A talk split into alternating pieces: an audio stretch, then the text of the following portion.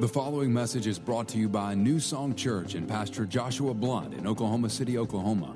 For more information on New Song, visit us online at newsongpeople.com.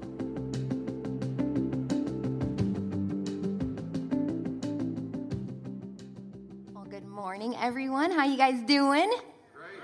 Good. It's good to be here. I'm excited to share with you. I just want to take a moment and just how about Pastor Josh? Can we just honor him and and just thank God for him? He he leads this church so well. I get to see you behind the scenes. You guys get to see him up here on stage and I just felt led to share this morning just what a heart he has for this church and what great faith he has and just this morning i'm getting up really early because the hair the makeup. It takes a while. Uh, but he's getting up early to come and help set up. And every sunday that we've had church he's been here. He's with jake. He's with the dream team setting up faithfully serving this church. So he's not only just serving you guys preaching these amazing words every week, but serving, setting up, and um, he's just a servant leader, and I'm proud of him. So thank you, Pastor Josh, for leading this, this thing so well. Uh, we had baby dedications this morning. Some of you may have walked in on that. It was really sweet. Four little babies dedicated. And uh, I just wanted to do a little plug here for our nursery and preschool teams. If you are not currently serving, would you please pray about joining those teams? We need some help in the nursery and the one year old class where we really teach these, these babies and these little one year olds a lesson each week. They get the Bibles out, they have a picture of Jesus in their Bible, they sing songs about Jesus. We, we hold up little mirrors and show them their reflection and talk about how much Jesus loves them. It's really special, super fun classes to be a part of. So if you are not serving, would you please uh, consider serving in that class? And if you want to do so, uh, fill out your Connect card, that blue card you got when you walked in. There's a box on there that says, I'd like more information about serving. Check that and maybe put a little note about preschool. And Courtney Haggard, who is our amazing nursery and preschool director, will get in touch with you and, and find out how you can get plugged in. All right, if you have your Bibles this morning, turn with me to Mark chapter 8. The name of this message is The Miracle Mindset or A Miracle Mindset Mark chapter 8. We're going to hang out here pretty much all morning, so go ahead and get comfortable, get there in your Bible, get your notebooks out, and we're going to look at one of Jesus' miracles. And it's very similar to another one of Jesus' miracles, but that miracle is the one that's gotten all the press the last 2,000 plus years. This miracle is not as popular as the other one, which is the feeding of the 5,000. If you ask anybody, churched or unchurched, to talk about some of the miracles that Jesus did when he walked the earth, they're going to mention the feeding of the 5,000. We all are familiar with the service. If you've got a, a four and five year old that goes to New Song, you probably came home with a sheet of paper a couple weeks ago where they have five loaves of bread and two fish, and we were teaching them that, that Jesus uh, was with this crowd of 5,000 people. They were hungry, they didn't have any food. Jesus takes five loaves, two bread, and er, five loaves of bread, two fish, and he multiplies it and feeds a crowd of 5,000 plus people, women and children included. It's an amazing story. And it's, uh, like I said, it's the one that's gotten all the press. It's going to be the one that's talked about in Sunday school. It's going to be the one that's in your kids' Bible, the feeding of the 5,000. But did you know that Jesus also fed 4,000? It's just two chapters later. If you read through the Gospels of Matthew and Mark, you'll first read the, the feeding of the 5,000, and then just two chapters later, you read about the 4,000. And because 5,000 is more impressive than 4,000. The feeding of the 5,000 is the one that always gets talked about, right? I, under, I understand it's just more impressive. 5,000 is more impressive than 4,000. And it also happened first. So if you're reading through the Gospels and you're in Matthew and you read the story of the five, feeding of the 5,000, you're like, wow, that's really awesome. You flip over a couple chapters and then you start to read, and it's almost the same setup You're kind of like, oh, I already read this, and you just kind of skim over it. But I love this story of the feeding of the 5,000. I love that Matthew and Mark both chose to include it in their Gospels, even though it was so slim, similar to a miracle they had just written about. That tells me that there's something here. There's a purpose. There's a reason that this story made it into the gospel. So that's what we're going to study this morning. Mark chapter 8. Let's look at verse 1 and it's on the screen if you don't have your Bibles. All right, it says, About this time, another large crowd had gathered. This is another crowd. It's a different crowd. Same, it's not the same crowd that was fed earlier. It's another crowd. They're in a different region, different landscape. And the people ran out of food again. Jesus called his disciples and told them, I feel sorry for these people. They've been here with me for three days and they have nothing left to eat. If I send them home hungry, they will faint along the way, for some of them have come a long distance. Now, I want you to notice these people have been with Jesus for three days, for 72 hours. And it says that they ran out of food, which tells me that they came prepared. They had something. They, they maybe brought a lunch. Their water bottles were filled up for maybe one service or one day, but they weren't expecting three days of ministry. But once they got there, and they got in the presence of Jesus, they did not want to leave. He was doing amazing things. He was healing the deaf, the blind, the mute, the paralyzed. Amazing things were happening, and they were truly held captive by the presence of Jesus for three days. And I, I believe that they didn't even notice that they were hungry, that they were so uh, just tuned in to the amazing things that, the, that were happening that the, that the hunger probably got pushed back to the back of their mind and they didn't even notice at this point. But Jesus knew that they had needed and he noticed and he felt, he felt compassion for them.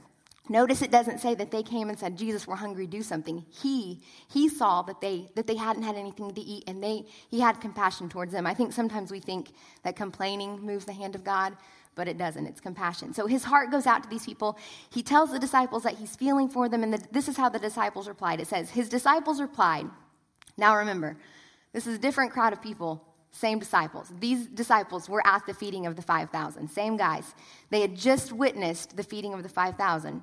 And here's how they reply How are we supposed to find enough food to feed them out here in the wilderness? Now, if I were Jesus, thank God I'm not Jesus. Because if I were Jesus, I would have been like, Are you serious right now, disciples? Are you for real? Are, you, are, are, uh, what, what's wrong with you? Has your memory been wiped? Did, did Tommy Lee Jones and Will Smith, A- Agent K and Agent Agent J, did they come and neuralyze you guys? Completely wipe out your memory of the feeding of the 5,000? But that's not how Jesus responded. He responded with a question. He said, He asked them, How much bread do you have? Seven loaves, they replied. And this is why, this is why I think that this story made it into the Gospels.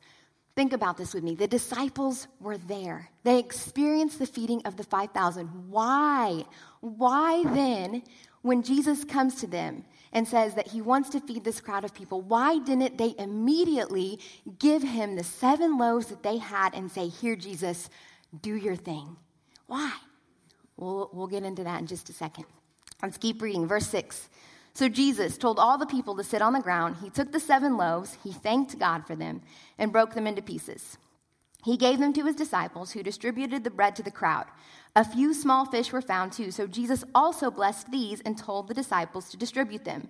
They ate as much as they wanted. Afterward, the disciples picked up seven large baskets of leftover food. There were about 4,000 men in the crowd that day, and Jesus sent them home after they had eaten. So there you have it. Jesus did not just feed the 5,000, he fed 9,000 plus women, and children. Now, there's a, there's a couple different differences between the two stories, one being the amount of leftovers. When Jesus fed the 5,000, there were only 12 small baskets left over, like kind of like a basket you get like at Chipotle or something, a little basket. When he fed the feeding of the 4,000, there were seven large baskets left over. And it's when it talks about these large baskets, they're not little small wicker baskets, they're big rope baskets. It's, it's the same kind of basket that Acts 9 talks about when they put Apostle Paul in a basket and they lower him over the wall. He's trying to escape from the Jews. And so these are seven large apostle sized doggy bags. Leftovers for days, right? Leftovers for days. Remember this. Now, right after this amazing miracle, the feeding of the 4,000, the, the, Jesus and his disciples, they get on a boat and they take a six hour trip across the lake. They're going to a different region. And when they get there, I'm sure that they were thinking they were going to stay a while, but the Pharisees are there to meet them. And the Pharisees start demanding Jesus to do a miracle. Show us a sign. Jesus, and I'm paraphrasing here, says, You wish. He gets back in the boat and they go across the lake again. And it's at this point the disciples realize something that I think we can all relate to. Look at verse 14. But the disciples had forgotten to bring any food. They only had one loaf of bread with them in the boat. How many times have you been out to eat? You order too much, or, or you just can't finish what you have on your plate. You get a little doggy bag, you get some leftovers, you pay, and you leave it on the table, right? Does this happen to anybody else? It happens to me all the time. And if, on the, but, and if by the off chance that I do remember to get my doggy bag, and it makes it in my car, then when I get home, I usually leave it in the car.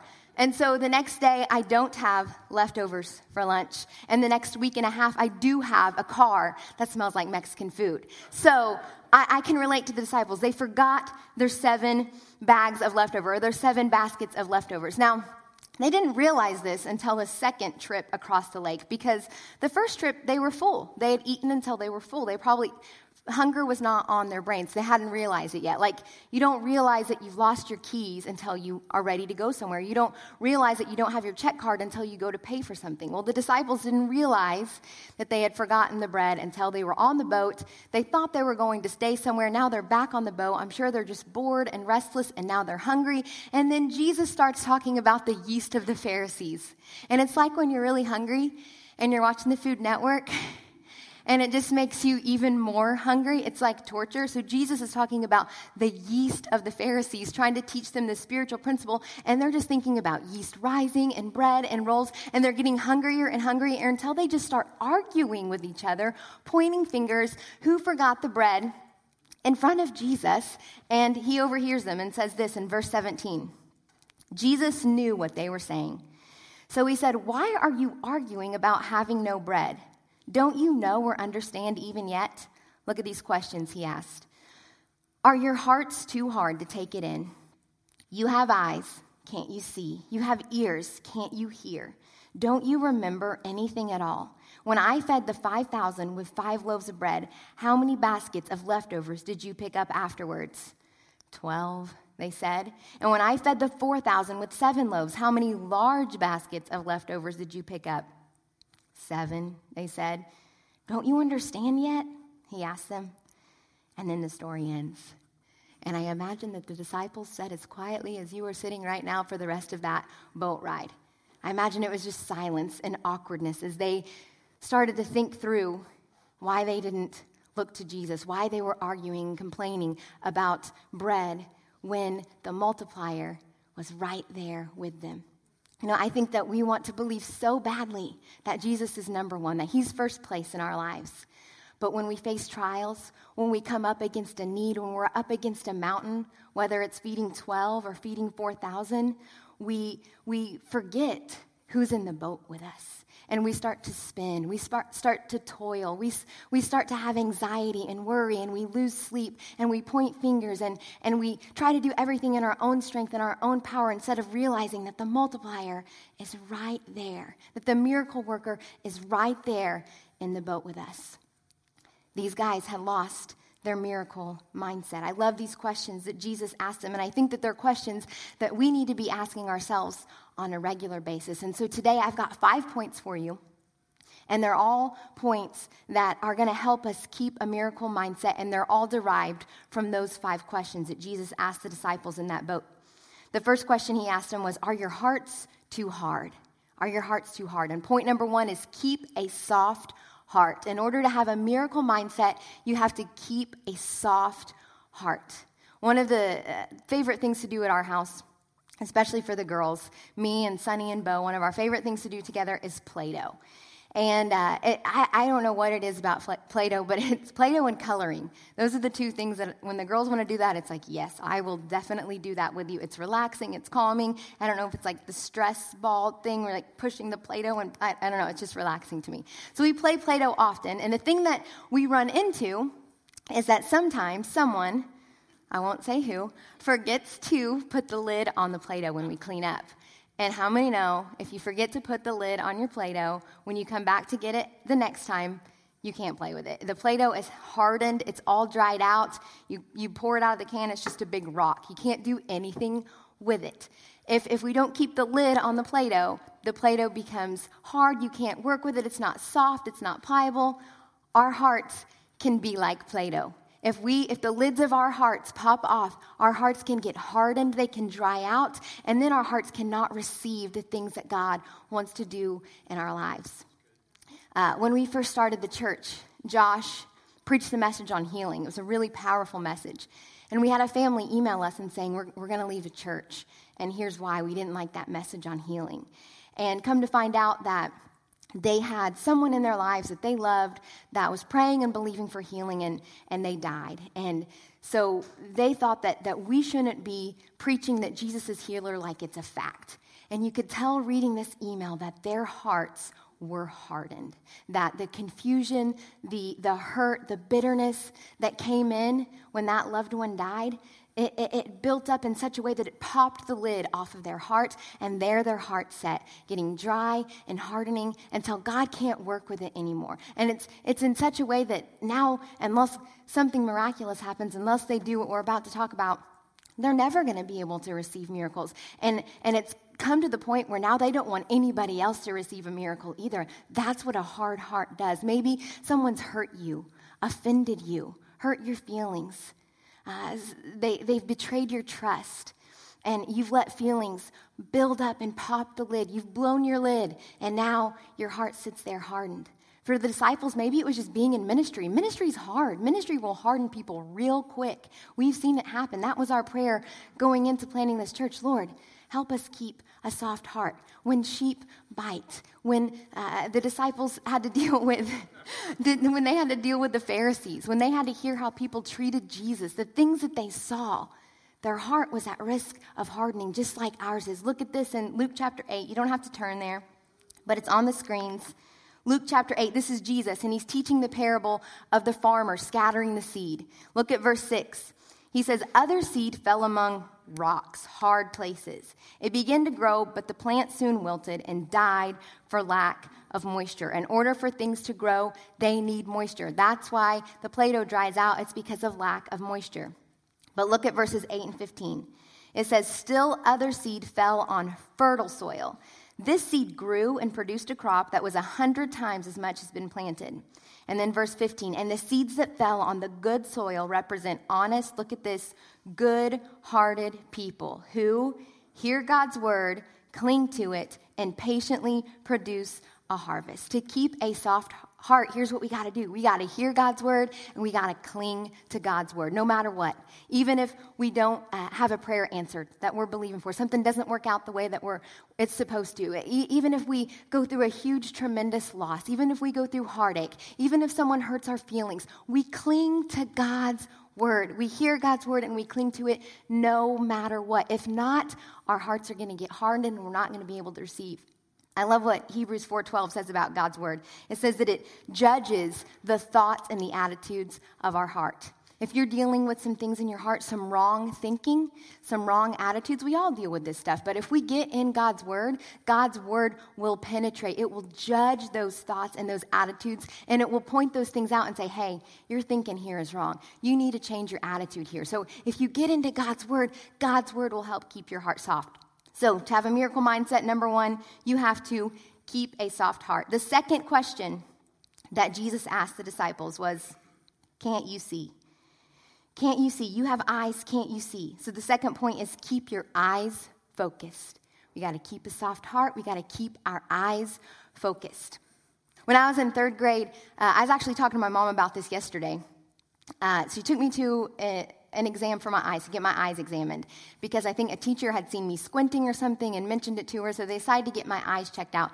And the eye doctor was blown away at how horrible my vision was. They could not believe that I wasn't struggling in school, that I hadn't been running into things, because I had like negative six point something in this eye and negative seven something in this eye.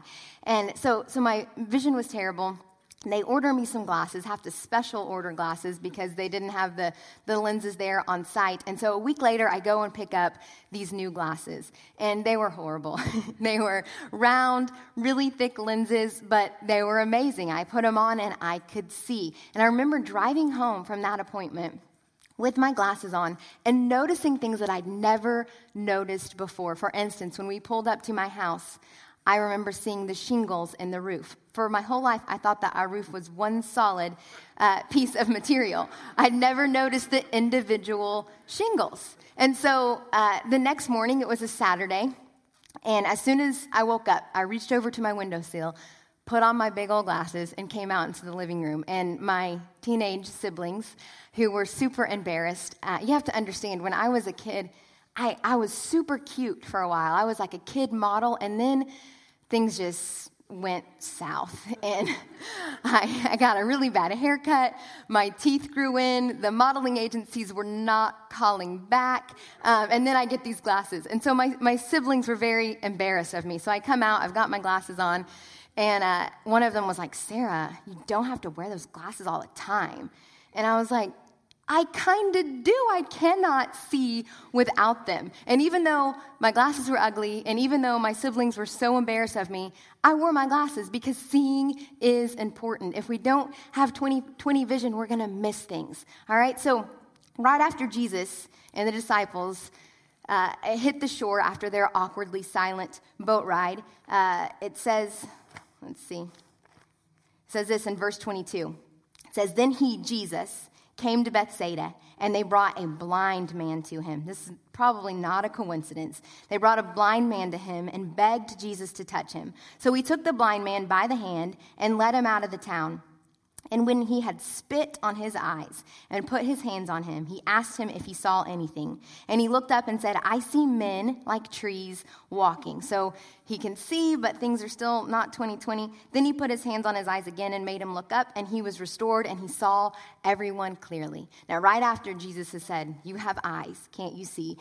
Then they witnessed Jesus heal a man who had eyes but could not see. They witnessed him spit on this man's eyes, wipe away the seal, the crust, whatever had, had, had formed over this man's eyes, and then they see his vision restored clearly. And I'm sure they were thinking to themselves, I got to open my eyes. Our eyes aren't open. Not our physical eyes, but, but the eyes of my heart. Remember that old song, Open the Eyes of My Heart, Lord, I want to see you? The eyes of the disciples' heart, or, yeah, the, the eyes of their hearts were not opened. They were very present at the feeding of the 4,000 and the feeding of the 5,000. They participated in both of these amazing miracles. They, they not only, uh, in the feeding of the 4,000, gave their own bread, but they helped distribute it. They helped pick up the leftovers. They helped organize the crowd. They were there. They ate the miraculous bread. But somehow, they didn't see fully. They didn't take it all in. I wonder if they were just so busy. You know, they were doing a good thing. Sometimes we can be doing a good thing. We're busy, we're serving the Lord, we're working, but if we're not intentional about soaking it all in and really seeing it with the eyes of our hearts, we can miss out on what God is doing. You can be in a church service where God is moving. And if you are distracted, if the eyes of your heart are sealed over, then you're going to miss out. And I believe that's what the disciples were doing. They were so busy. Maybe they were trying to Insta story or live tweet the thing, and they missed out on the heart of what had happened. The eyes of their heart were not seeing 2020. We miss out on who God is, the God who was and is and is to come if, if we're distracted. You know, uh, I love that, that God was and is and is to come. Sometimes we forget that God is a God of right now. What is God doing right now? We're too distracted. We're too on our phones. We're too busy with good things that we miss out on what He's doing right now. You know, Josh and I, and our team, we are excited about the future of New Song. We are, we are actively looking for a building and praying, and, and it's something that we talk about all the time, that we pray about all the time, that we think about all the time, but we're very careful that we don't get so enthralled about what God's going to do that we miss out on what He's doing right now. Sometimes we need to ask the Lord to come and spit on our eyes. Would you spit on our eyes? Would you help us to see things clearly? Just like this man, he, he his eyes were opened and he could see, but it was the trees and, and the men. He couldn't tell which was which.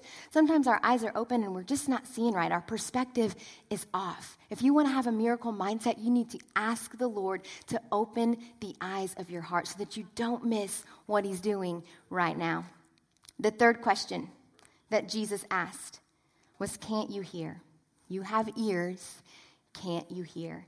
So, to have a miracle mindset, number three is you have to keep your ears open. So we've got to keep our hearts soft, we have to keep our eyes focused, and we have to keep our ears open. If your ears aren't open, then your faith isn't growing. And if you don't have faith, you're not going to see miracles happening in your life because faith is the currency of heaven. Romans 10:17 says, So faith comes from hearing the message, and the message that is heard is what Christ spoke. In order for our faith to grow, we have to have our listening ears on. What is Jesus saying? What is Christ saying? Josh closes every message as, What's the Holy Spirit saying to you right now? Are you listening? Are your ears open? I want to look at what Jesus said to the disciples the feeding of the 4,000. Remember what he asked them? He said, How much bread do you have? I want you to hear with your ears this morning the same question How much bread do you have? Or, in other words, how much faith do you have? You know, when the disciples looked at their bread, they had seven loaves. And I'm sure to them they thought, This isn't enough. This isn't enough to feed all of these people. And sometimes when we look at our situations, we look at the faith in our hand and we say, This isn't enough. Compared to this mountain that we're up against, I don't have enough. But I want you to hear Jesus says, How much bread do you have? How much faith do you have? Whatever your answer is, his reply is, I can work with that. I can work with that. Whatever, what, however much bread you have, I can work with it. The disciples in the boat that night had one loaf of bread. Mark makes sure to note that. They did have one loaf of bread. In their hands, it didn't seem like enough, but they were forgetting who they were in the boat with. They should have put it in his hand and let him say, Yeah, I can work with that because he's amazing. He's miraculous. His resources are unlimited. Listen, you could have a crumb of bread in your hand, and not just any crumb, a crumb like that Dr. Seuss talks about in The Grinch Who Stole Christmas. It's a crumb too small for the other whose mouse is. It could be a tiny little speck. And if you put it in the hands of Jesus, open your ears and hear him say, I can work with that. I can work with it. Josh, um, if you are friends with Josh and he texts, texts you every once in a while, I'm sure he sent you a meme. He loves to send memes, loves to send gifts, and uh, thinks they're amusing. Some are not, but he sends them anyways. And uh, he every once in a while he'll send me the Hey Girl memes. Does anybody know the Hey Girl memes? They have Ryan Gosling's face on them, and then they're followed by really cheesy pickup lines. This is my favorite. Casey, would you please put up that Ryan Gosling meme for me? Can you see this? It says, Hey girl, is your name Faith? Because you are the substance of things hoped for. I just had to share that because one, now you will never forget what faith is. Ryan Gosling has forever sealed that in your in your mind. Hebrews 11:1 1 says that faith is the substance of things hoped for. In other words, faith takes those things that we are hoping for and it sets them before our very eyes. If the disciples would have put their faith, if they would have taken that one loaf of bread and put it in the hands of Jesus, they would have seen 12 loaves or more show up in that boat. Faith makes those things that we're hoping for be real, be tangible, like, like Abraham, his faith in God, his hope in God. It, it became real. Uh, he saw with his own eyes a son born to him at an old age. Like Noah saw with his own eyes his family preserved after God, God flooded the earth. Like Moses saw with his own eyes, God split the Red Sea. Like the leopard saw, leper saw with his own eyes, his body healed and whole. Faith is the substance of things hoped for. Matthew 17, Jesus himself said, Faith as small as a mustard seed can move mountains. It can restore your marriage. It can bring your lost children back to Jesus. It can help you get that promotion. It can give you the strength that you need. It can heal your body. A small, tiny seed of faith, when placed in the mighty hands of God, has the power to do miraculous things to have a miracle mindset, you need to keep your ears open. You need to hear Jesus saying, I can work with whatever you have. Just come and place it in my hand. Number four, the fourth question that Jesus asked is, Don't you remember? Don't you remember? To keep a miracle mindset, you have to keep your mouth thankful. Keep your mouth thankful. You know, it's, it's uh, frowned upon to talk with your mouth full of food, right? It's gross. My daughter Sunny is learning to eat with her mouth full, to not talk with her mouth full. We're taught that from a young age. But we are to talk with our mouth full of praise. Our mouth should always be full of praise. Look at this in Psalm 34 1. It says, I will praise the Lord at all times. His praise will always be on my lips. You guys thought that Bethel came up with that line, but they straight ripped it from David. Your praise will ever be on my lips. Okay, so I've never noticed this until this week, but sorry, I love Bethel. Uh, the, the, I've never noticed this until this week, but the disciples were super ungrateful. They were such an ungrateful bunch of guys. I don't I didn't read through the whole gospels this week because I didn't have time, but I, I looked at several stories and never came across a time where they were just like, you know what? Thank you, Jesus. And both the story of the 4,000 and the 5,000, the feedings, they never said thank you one time. There's record of Jesus saying thank you. He broke the bread and gave thanks, but they never said thank you. Thank you for feeding these people. Thank you for taking what we had and multiplying it. Thank you for letting us be a part of this miracle. Thank you, Jesus. Thank you for being you. They weren't thankful. And because of that, I think that's why they had a hard time remembering. I think sometimes we do, God does things in our lives and we, we, we, we recognize it. We're like, oh, wow, that was cool. But are we intentionally thankful? Josh and I have been married for almost 14 years now. And I still remember who got us what for our wedding shower and, uh, and our uh, actual wedding, our wedding gifts. I can remember when I use those items, I still think of the people that bought them for us, like Brandon and Phoebe Anderson, who are now our, our kids' pastors, and Phoebe's our, our Mile 2 director they got us our waffle maker. And anytime I make waffles, I think of Brandon and Phoebe. And one of my friends from school, Kelly Foster, she got uh, Josh the, uh, the little shake mixer that he registered for that I didn't know what it was, and he still uses that thing every single day. Uh, I, I, remember that our shower hostesses got together and got me our KitchenAid mixer, and my old boss, Jack Abbott, got me our toaster, and my Uncle Robbie he got me the garlic press that I have still never used to this day if you ever um, need a garlic press, just let me know. You can borrow mine.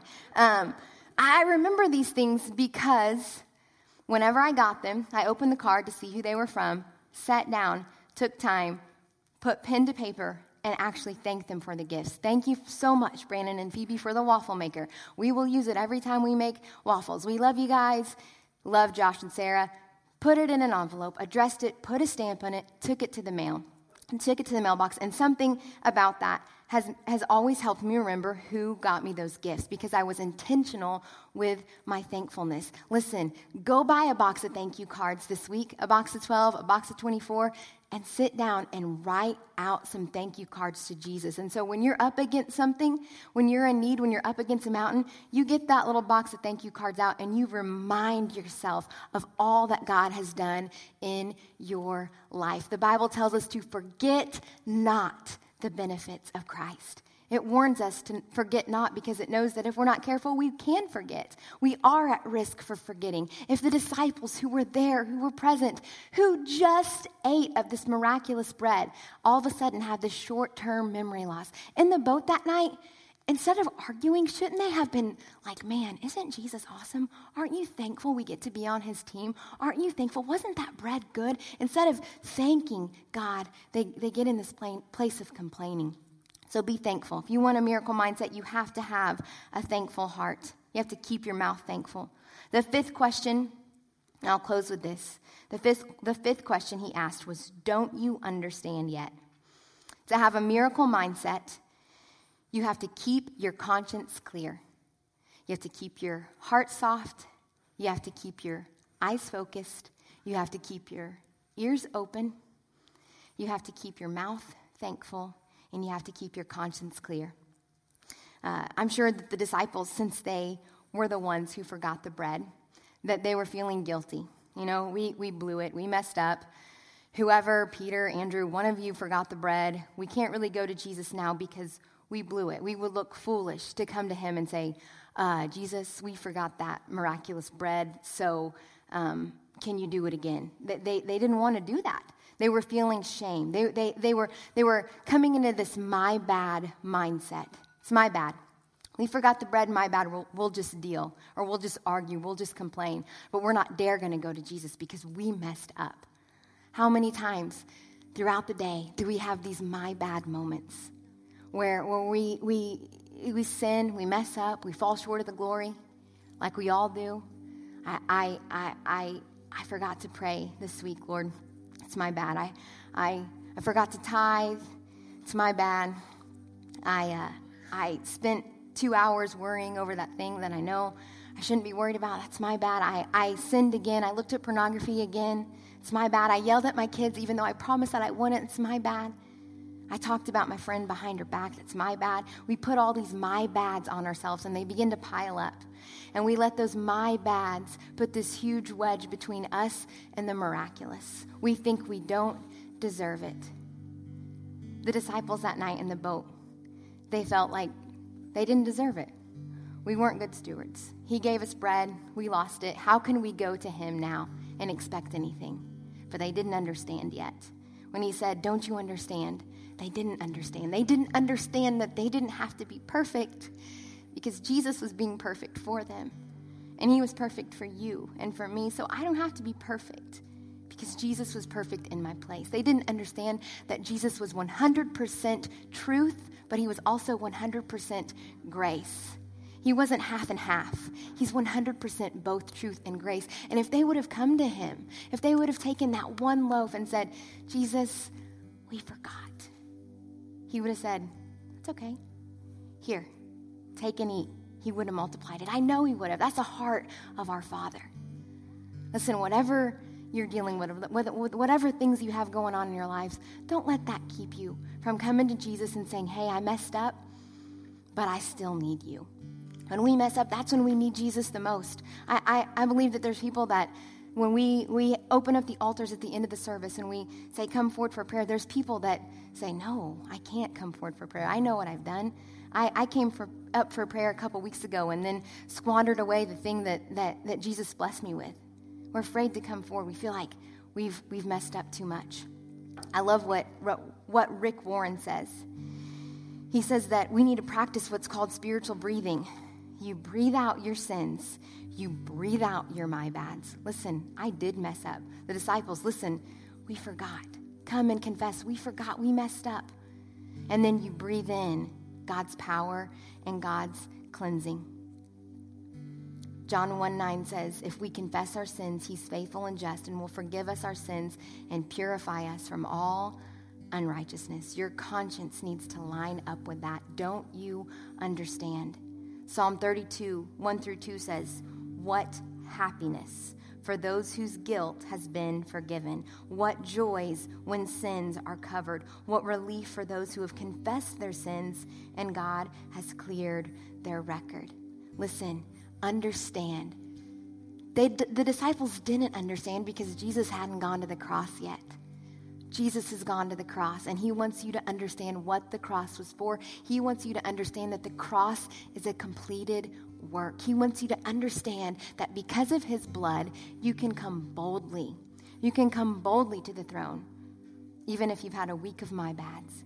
You come boldly to the throne and you receive grace and you receive mercy. You receive miracles. You receive the answers to your prayer. I believe that we will see more miracles take place when we have a better understanding of the cross and what it means. Don't you understand? Don't you understand? We have to keep our conscience clear. That night in the, in the boat, they had one loaf of bread. They were surrounded by fish. They were on a lake. And they were in the boat with the multiplier. And they didn't look to him to multiply. Listen, church, don't be in the boat with the multiplier and not look to him to multiply. He wants to do miracles in your life. He's the God of miracles. Expect miracles. Keep your heart in the right place. Examine yourself. Ask yourself those five questions. Instead of pointing to him that day in the boat, they started pointing at each other, pointing in all different directions. I'm pointing you to him this morning. I'm pointing you to him because I don't want you to keep going through that through life with a hardened heart that can't receive. I don't want you to, to lose sleep over something instead of turning to Jesus first. Try to figure it out on your own, turn to him first. Open your eyes let Him wipe those distractions and help you to see that He's right there. I'm pointing you to Him this morning because I don't want you to hold on to that bread in your hand and think that it's not enough. I want you to open your ears this morning and I want you to hear, not me say, I'm not saying this, I want you to hear Jesus say, I can work with that. Whatever you have in your hand, He can work with it. He can do miracles. I'm pointing you to Him this morning because I don't want you to suffer memory loss. I don't want you to live a life unfazed and ungrateful for what Jesus is doing and what He has done. I don't want you to forget His faithfulness. I don't want you to keep your my bads from all of His goodness. I love that the disciples came around, right? Disciples came around after Jesus' death and resurrection, and after they were filled with the Spirit, they not only got to see more miracles, but they got to be the hands and the feet that He worked through to perform miracles. Jesus wants to do miracles in you, New Song Church. He wants to do miracles in you, and He wants to do miracles through you. But you have to have a miracle mindset. You have to keep your heart soft. You have to keep your eyes focused. You have to keep your ears open. You have to keep your mouth thankful, and you have to keep your conscience clear. Would you bow your heads?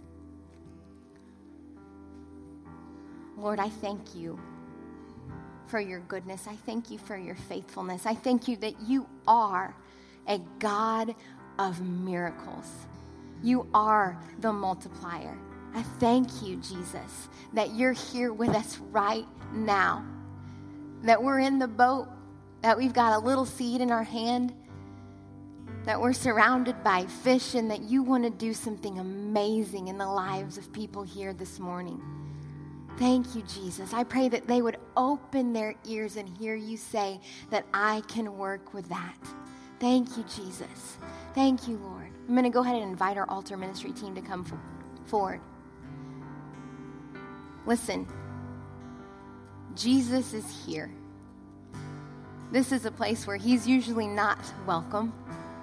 Jesus and the public school system don't mix well generally, but he's here this morning. He's been here since 6 a.m. when David and the team got here and began to worship him. Because where worship goes, he goes. He comes and he's, he's made a throne here this morning. We enter the gates with thanksgiving. We enter into his presence with thanksgiving. He's here this morning. Open your eyes to see him. If you have need of a miracle, when we go back into this song, I want you to come forward with whatever bread you have in your hand, and I want you to place it in Jesus' hand, and I want you, you to expect him to do miracles because he promises that he is a God of miracles. Whatever it is, if it's a small miracle, may seem small to you, still come forward. He wants to work with what you have in your hands. Come forward, let Him work in your lives. Lord, we thank you. I pray, Holy Spirit, that you draw anyone who's in need of a miracle. In Jesus' name, amen. Thanks for listening to this week's message from New Song Church. If you have a prayer need or would like more information about New Song, you can email info at newsongpeople.com. If you would like to partner with New Song through giving, go to www.newsongpeople.com forward slash give. And if you want to stay connected to New Song, you can find us on Facebook, Instagram, and Twitter by searching for New Song People.